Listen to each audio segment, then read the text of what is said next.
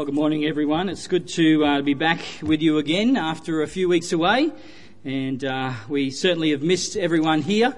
And uh, but it, it, uh, it's always uh, we've had a wonderful, refreshing uh, holiday and a great time travelling around, seeing some of our beautiful countryside, and just being reminded again of you know God's wonderful creation here in this land. Isn't Australia a beautiful country? Yes, we've got to live in probably the best, best country in the world, hey? Yeah. All right. Well, um, just a, uh, just want to say thanks to Dale and all the people who have uh, held the fort while we've been away. It's been uh, probably a little bit daunting for Dale to be sort of, you know, dropped in the deep end. You know, sort of only been here for uh, a few weeks, and all of a sudden everyone goes on holidays, and he's left to it. But uh, we're grateful that uh, that God has given him all that he needs in order to continue to to serve you well here, and we thank we certainly thank him for that. One of the things which I just want to uh, draw to your attention, which came to my attention while we were on holidays, is uh, this uh, morning tea on the 1st of uh, November. Uh, please, it's not a celebration of uh, myself and my family. It is a celebration of God's goodness to us who has enabled us to have 10 years of ministry here at North Pine. God gets the glory. Okay? So uh, we want to celebrate that certainly. We want to give thanks to God for that, and uh, you know to recognise that uh, you know, yep, it is wonderful to be able to, uh, to, to, be able to minister in a place for a, uh, for a long period of time. And we have seen, you know, some wonderful things that God has done through that time. And we continue to look forward to what God is going to do in the future as well. Let's pray as we look to this, uh, look to this passage this morning. Father, we pray that you will indeed be our teacher this morning by your Spirit.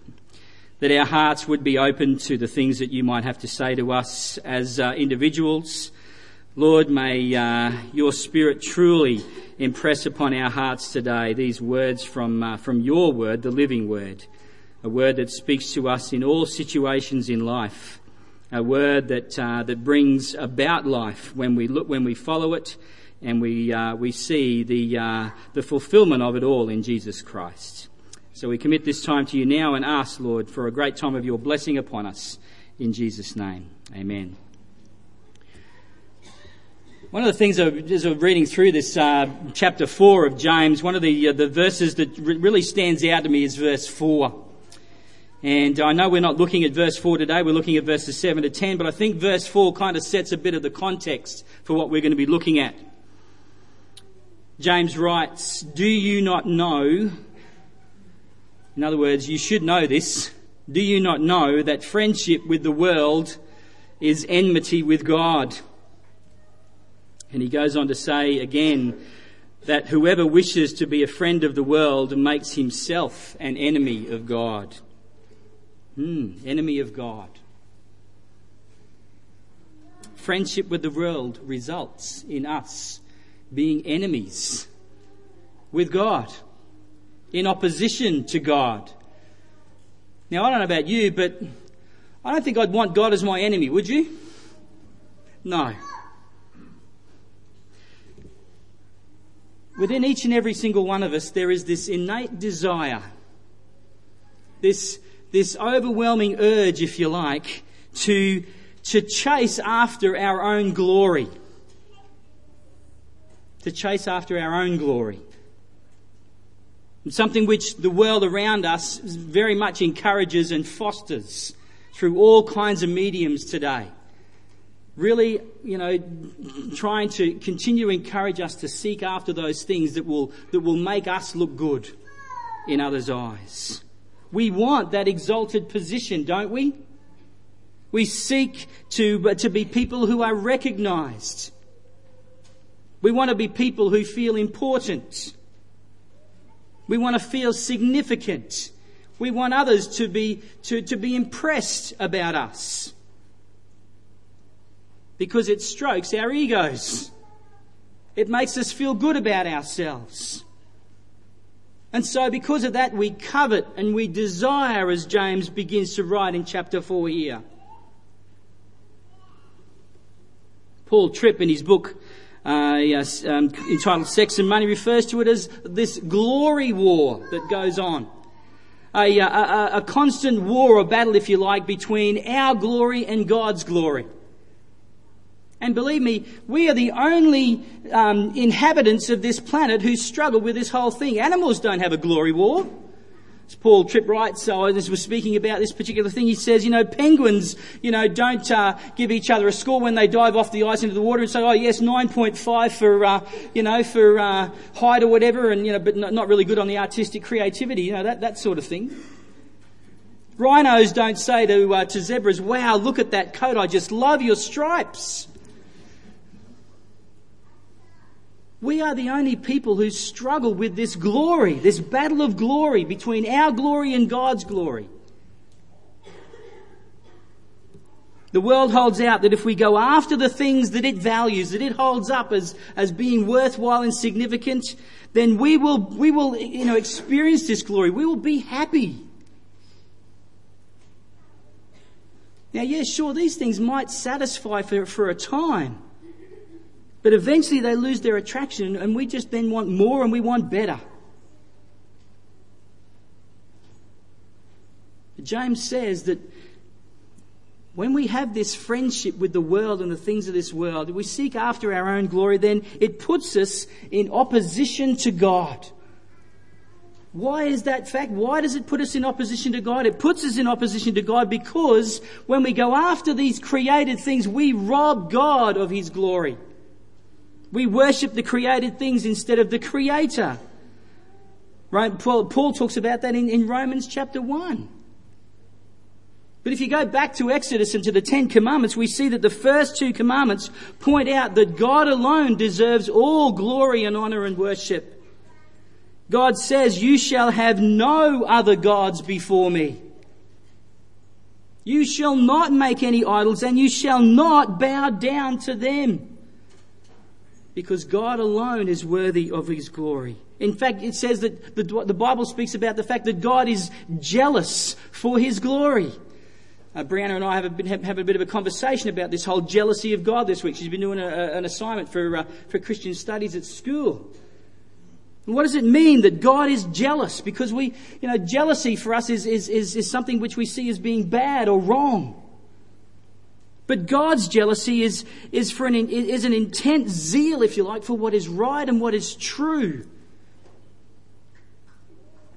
God's intense zeal for His holiness and His righteousness and His goodness.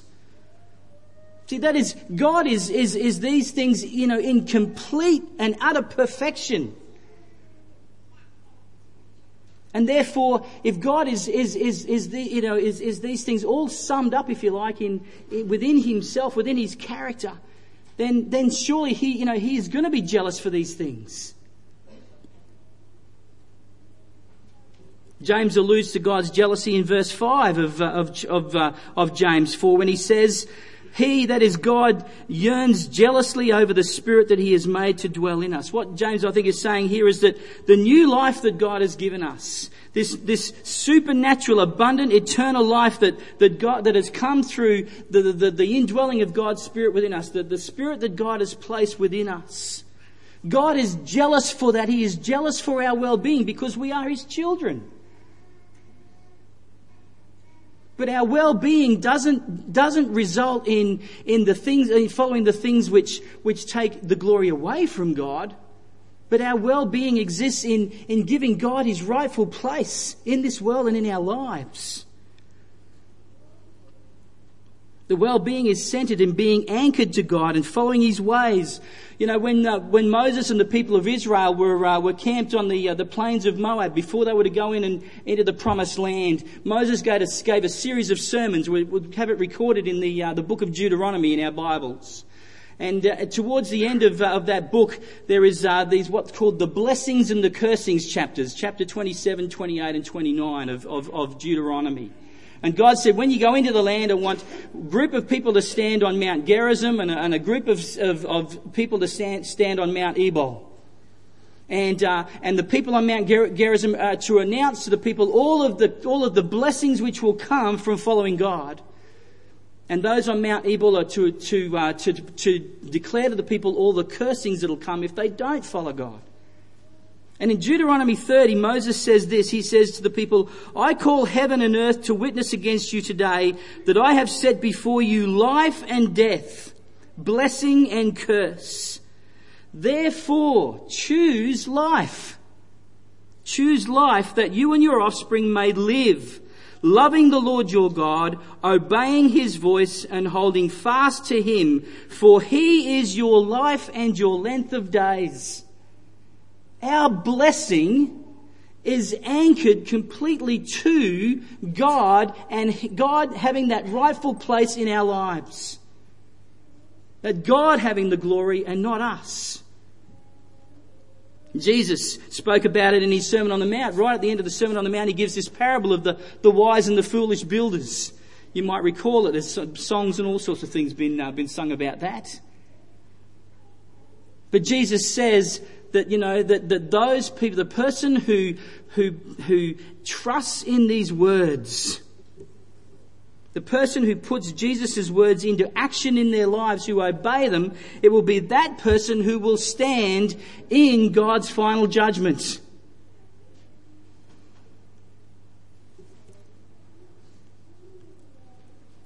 Our well-being, our blessing is anchored firmly and securely to the position that God has in our lives. That He is the one who gets the glory and not us. And in the verses that we have before us today in James, what he does is he makes clear the way to avoid becoming this enemy with God. Of resisting of becoming worldly in our thinking and our behavior, of making sure that we instead are people who dwell in the grace and the mercy of God in our lives. And what he does is he gives ten commands in these, in these four verses. He gives them in very quick succession. Things which he expects his, his readers, his listeners to do immediately without any hesitation. There's commands that just sort of come one after the other, but, but the emphasis is that James expects his readers, his listeners, to act on these immediately. To not give them a second thought, but just to do them. And what we're going to do this morning is I want to deal with them under three headings this morning, rather than sort of deal with them each individually. Otherwise, we could uh, be here until who knows who knows when. All right. Um, it's interesting that uh, that uh, some of the great preachers have, have, dealt with this passage probably over three or four sermons. I'm going to do it in one today, so that gives you a bit of an idea of what uh, what we're sort of trying to get through. All right. So three headings. The the headings are our attitude towards God, our attitude towards the devil, and subsequently to the world, and our attitude to ourselves. All right. These are the way we, this is the way we're going to deal with it. So let's begin. Our attitude towards God. James says in chapter 4 verse 7, submit yourselves therefore to God. Submit. And folks, here is the foundation. The foundation for the remainder of the imperatives that James will continue to make in these passages.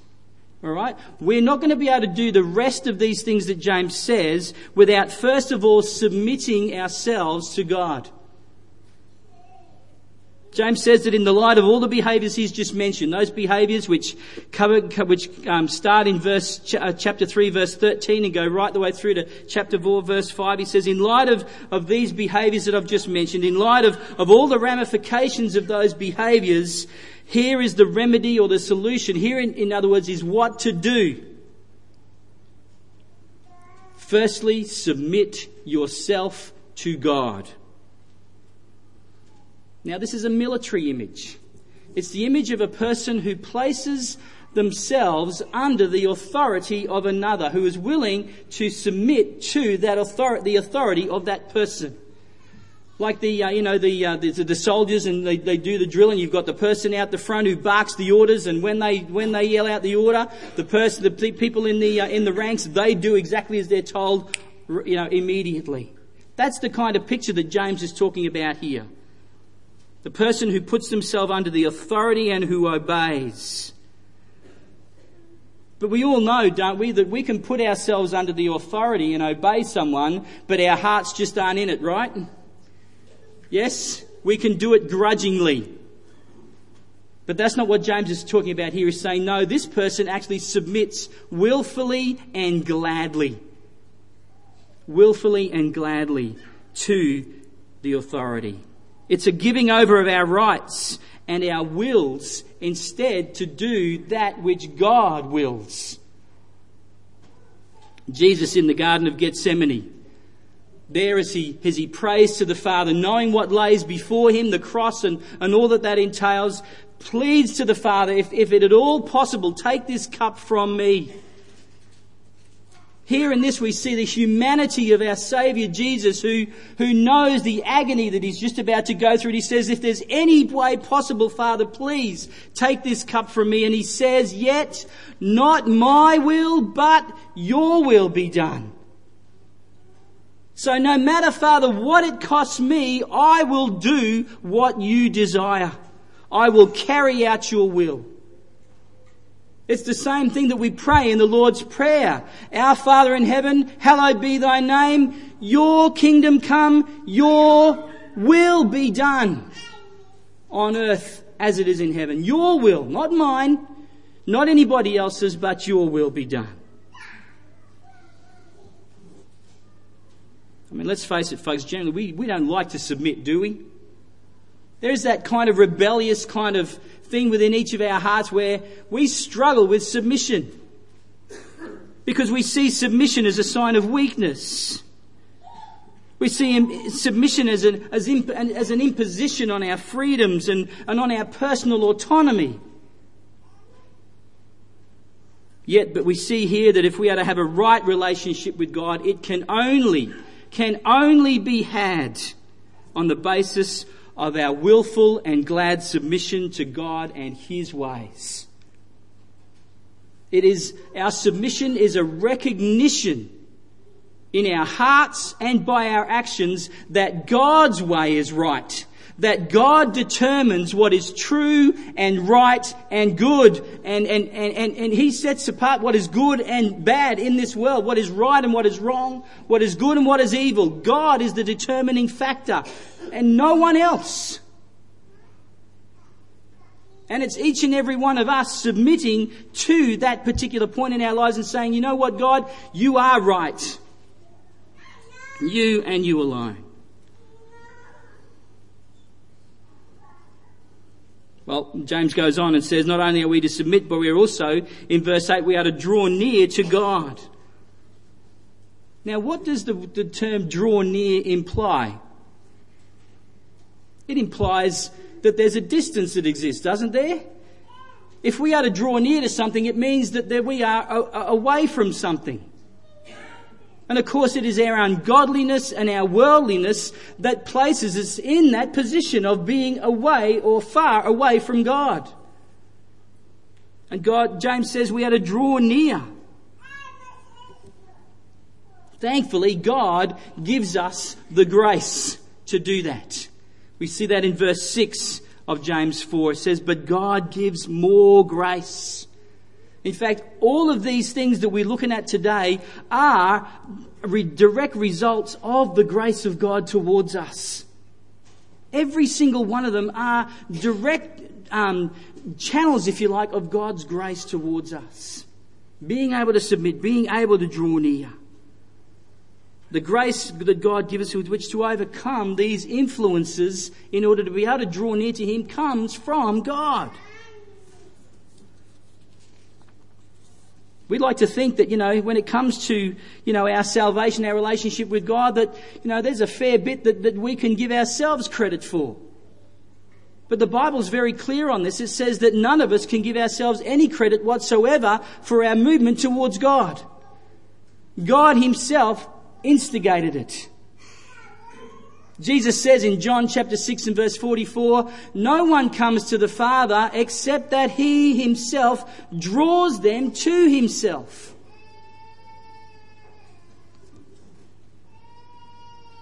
It is only because of Christ's atoning work through His death, through His resurrection, through His ascension, and now with His intercession there before the Father in heaven that we ourselves can draw near to God. Hebrews chapter 10 verses 19 to 22 says this.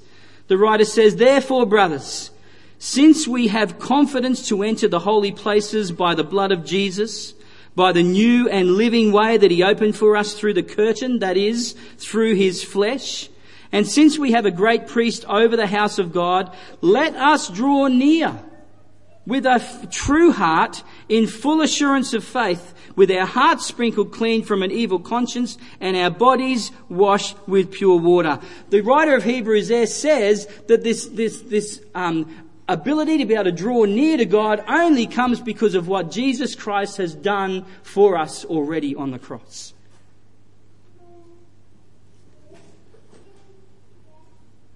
Now, this drawing near is not something that happens also as a single or isolated event in our lives. Although there may be a place, a point in our lives where we can, we can pinpoint that place where we were able to uh, recognize our sin and come and ask Jesus for forgiveness and put our faith and trust in Him.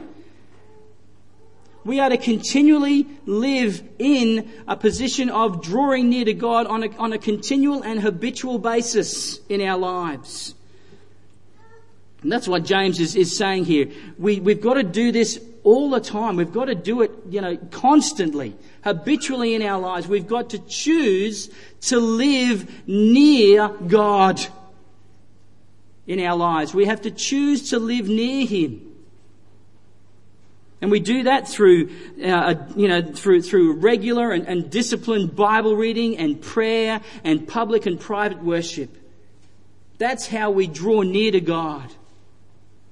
Now, as people today, we sometimes kind of get, put this around the reverse way and we think, well, when we feel as though God is near to us, you know, when we've got that, that, that kind of emotional kind of connection that we feel God is near to us, well then, yeah, then I'll respond to God. Don't we do that from time to time in our lives? We wait to feel that connection with God before we then respond to God. But that's not the way it's meant to be. God says, You draw near to me and I will draw near to you. Now, immediately, um, uh, uh, um, God has already done the drawing near in Christ. We've just spoken about that. But God says each day there needs to be a conscious decision on all of our parts to want to draw near to God and to live in His presence day by day in all of our lives. James also says that not only are we to uh, submit, to draw near, but we are also to humble ourselves. We see that in verse 10 of our passage this morning. We are to humble ourselves before God. I think a better rendering this, of this verse would be that we should allow ourselves to be humbled by God as God, through His Holy Spirit, as He reveals to us our complete unworthiness because of our sin, our, our, unworthiness, you know, with our sin compared to His majesty and His glory, we are meant to respond with a bowing down to God. A bowing down in our hearts before Him, of being made low. The prophet Isaiah, when he was confronted with the majesty and the glory of God, he, he cried out, Woe is me! I am undone, for I am a man of unclean lips.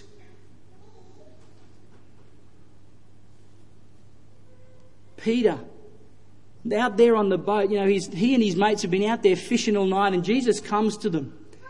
And Jesus says, you know, row out into deeper water and, and let your nets down on, on, on, this, on this side of the boat. And Peter says, Lord, we've been fishing all night. Now's not the time to catch fish. It's completely the wrong time for that. Jesus says, let down your nets. They let down the nets, and then all of a sudden the nets are so full that they start to break, and they need more boats to help pull this miraculous catch of fish in. And Peter, confronted by that, sees in this miracle the majesty and the glory of God in Jesus Christ. And he says to him, Lord, depart from me, for I am a sinner. Depart from me, I am a sinner. He's confronted by his unworthiness in the presence of God.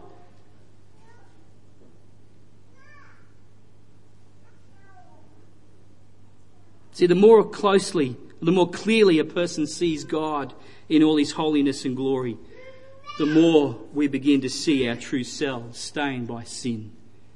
Job chapter 42 verses 5 to 6, Job says this, I had heard of you by the hearing of my ear, but now my eye sees you, and I repent in dust and ashes. That is the rightful response to a holy God.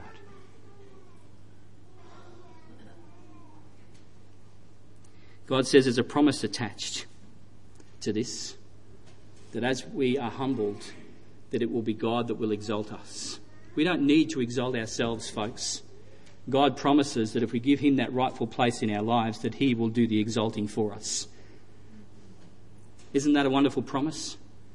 That God Himself will be lifted up. I don't know about you, but you know, when it comes to comparing, oh, me lift myself up or God lift me up, which is better? Hey? God, by a long, by a long way, right? Yes. This is a, this foundational biblical principle at play here, folks. The way to true greatness, the way to, to true recognition, the way to true exaltation is through humility. Is first humbling ourselves before God and allowing Him to lift us up.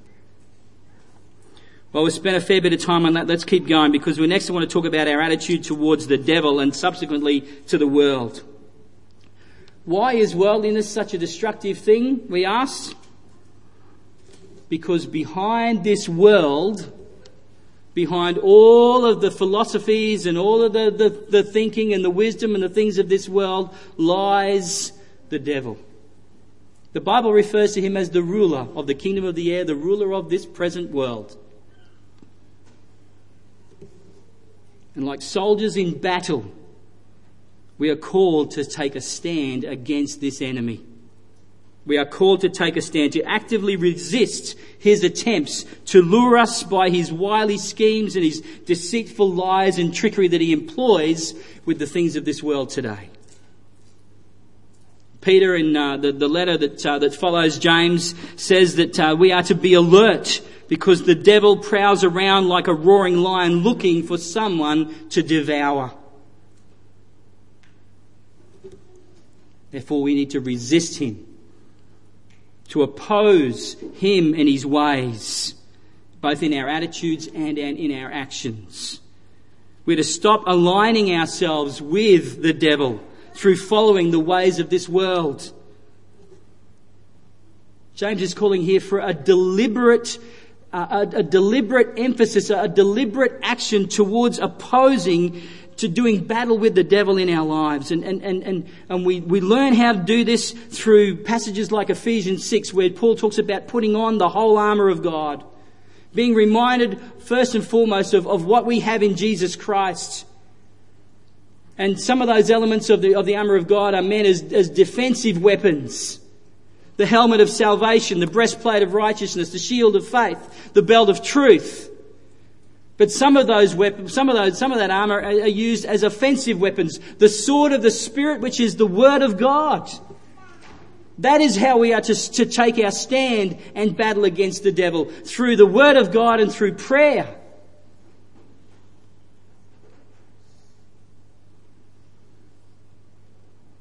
Jesus' temptation in the wilderness in Matthew 4, each time he countered the devil with the Word of God and with prayer. We need to keep in mind that the devil, though, is a defeated adversary. We need to remember that.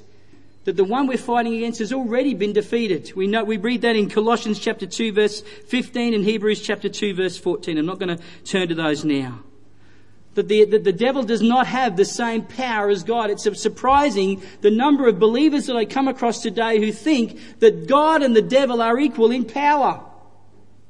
The devil is a created being and is nowhere in any way compar- compared to the power and the majesty and the glory of God. The devil is our accuser before God, but we have an advocate before God, Christ Jesus, our Saviour. We need to remember that day by day. That when the devil comes to us and starts accusing us of all these things in our lives, we can say to him, you know what? I have Jesus as my advocate. He is the one who's paid my, for my sin, and he is the one who guarantees my place before the Father free of condemnation.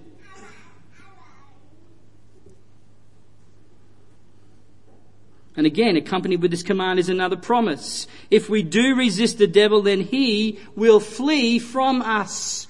Resist the devil and he will flee from you, James writes in verse 7 there. Now, can I say that that may not happen immediately? The, the devil is a persistent soul.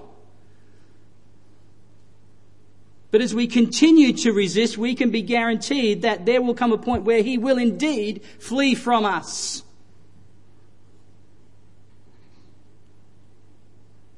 Just as he fled from Jesus there in the temptation in the wilderness.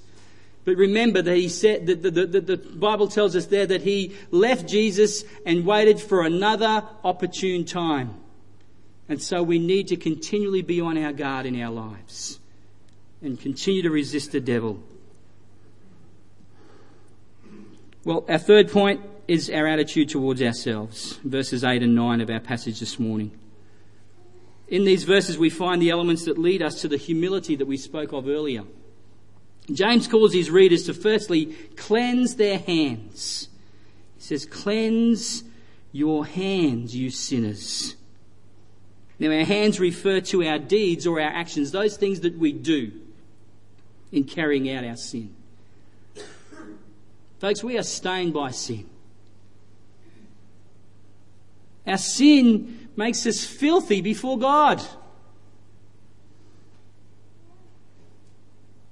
Even our most righteous acts, God says, are like filthy rags. So there is nothing that we can do in order to secure God's favour apart from the way that God has purposed in Jesus Christ, and that is through faith and trust in Him. We need to be made clean. We cannot do it as for ourselves. Someone has to do it for us, and that person is Jesus. So when it says cleanse your hands, you sinners, it means to submit to come before Jesus Christ and ask for His cleansing in our lives. He goes on to say that not only that, we are to purify our hearts, our attitudes and our motivations that result in these actions. God says, you know, you need to get to the, to the nitty gritty of these things. You need to get to the, to the, to the, to the root of this sin in your life, and that is in our hearts. We need to have our minds and our hearts transformed by the light and the truth of God and His Word. Psalm 51 and verse 6 says, Behold, you, that is God, delight in truth in the inner being. And again, it has got, it needs to be something which God does for us, not something we can do for ourselves.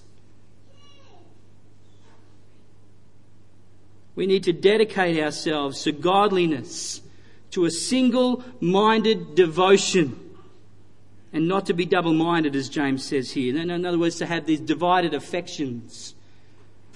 The word is actually to literally be two souled. Souled as in, you know, the, the body, soul, mind, and spirit, soul, mind, and spirit. You know what I'm talking about?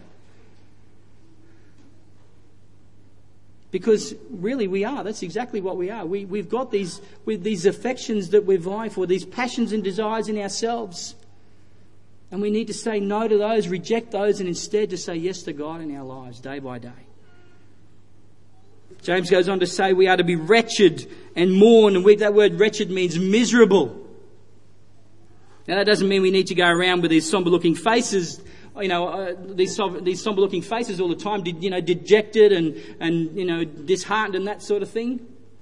I sometimes think some Christians have sort of taken this verse to live by in their lives each, you know. That's not what James is saying at all. What James is saying is that, you know, we need to have the right response to our spiritual condition. Paul, writing in Romans 7, speaks of the spiritual battle that we face in our lives, and he says that the, the, things, the sin that he doesn't want to do, this he keeps on doing, and the, and the good things he wants to do, those things he doesn't do. And he cries out in frustration, Who will save me from this body of death, this body of sin? Who will save me? And then he goes on to say, Pray, thanks be to God in Christ Jesus.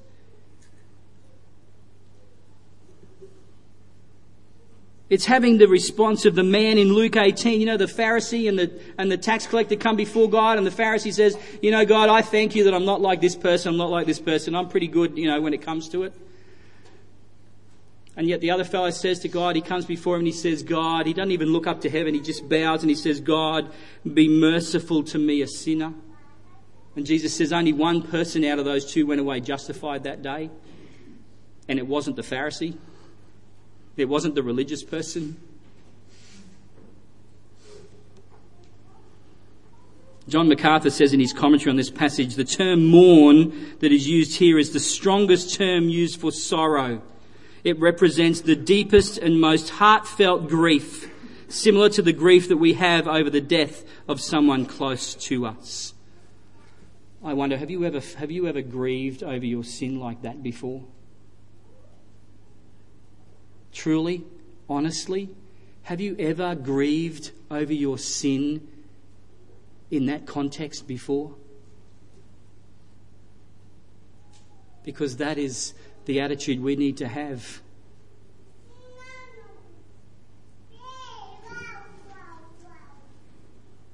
James says, let your laughter be turned to mourning and your joy to gloom. He's not, again, not, you know, bagging out laughter and joy there because laughter and joy are in fact come from God. But what he's referring to here is the laughter and the joy that, that, that come from a reveling in the sinful and worldly pleasures and giving in to those passions and desires in our hearts that are contrary to the way that which God intends for us. That's what he's talking about. He says, put aside that sort of stuff. Be, be in mourning and, and be in gloom over those things in your life.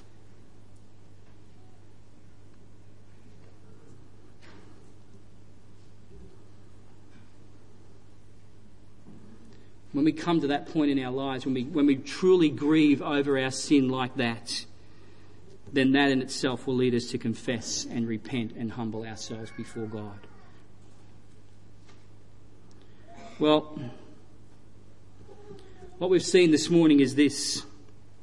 We've seen what it means in the way in which a person can be truly, can truly know peace and fulfillment in their lives, can truly know the life of blessing. That's what we've discovered this morning. And it doesn't come in following after the things of this world and all of the things that it promises. It doesn't come in building ourselves up and lifting ourselves up and making ourselves look good.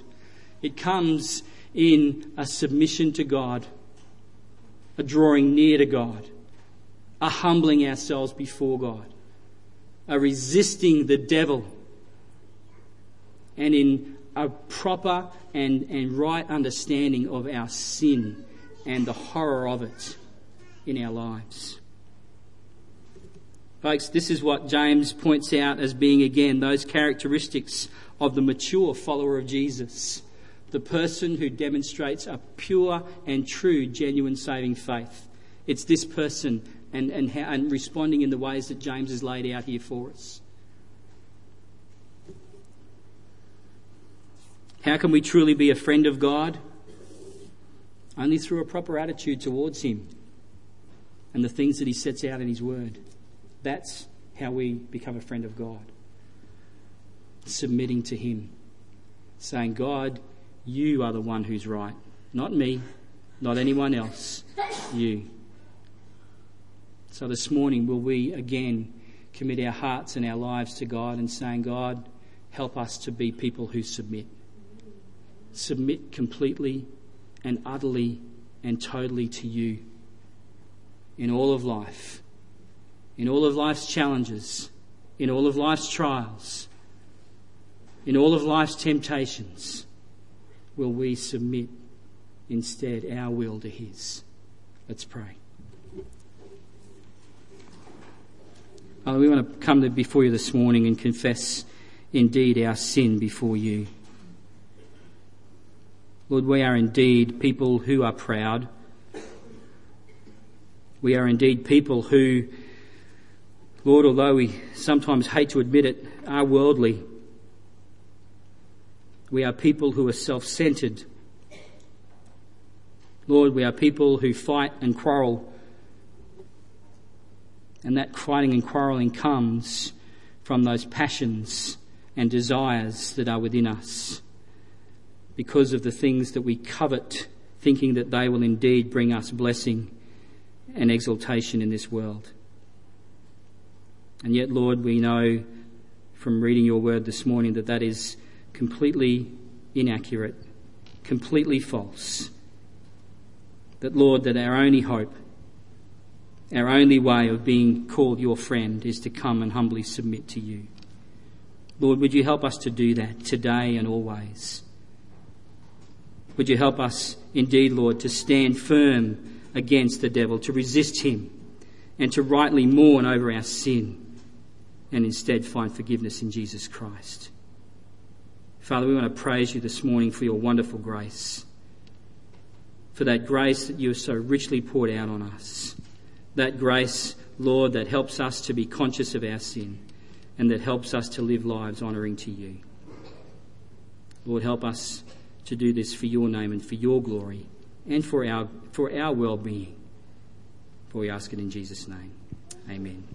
I'm going to stand and sing a uh, last uh, song this morning, another wonderful hymn, which is a hymn of, of commitment, of dedication, of asking the Lord to take our lives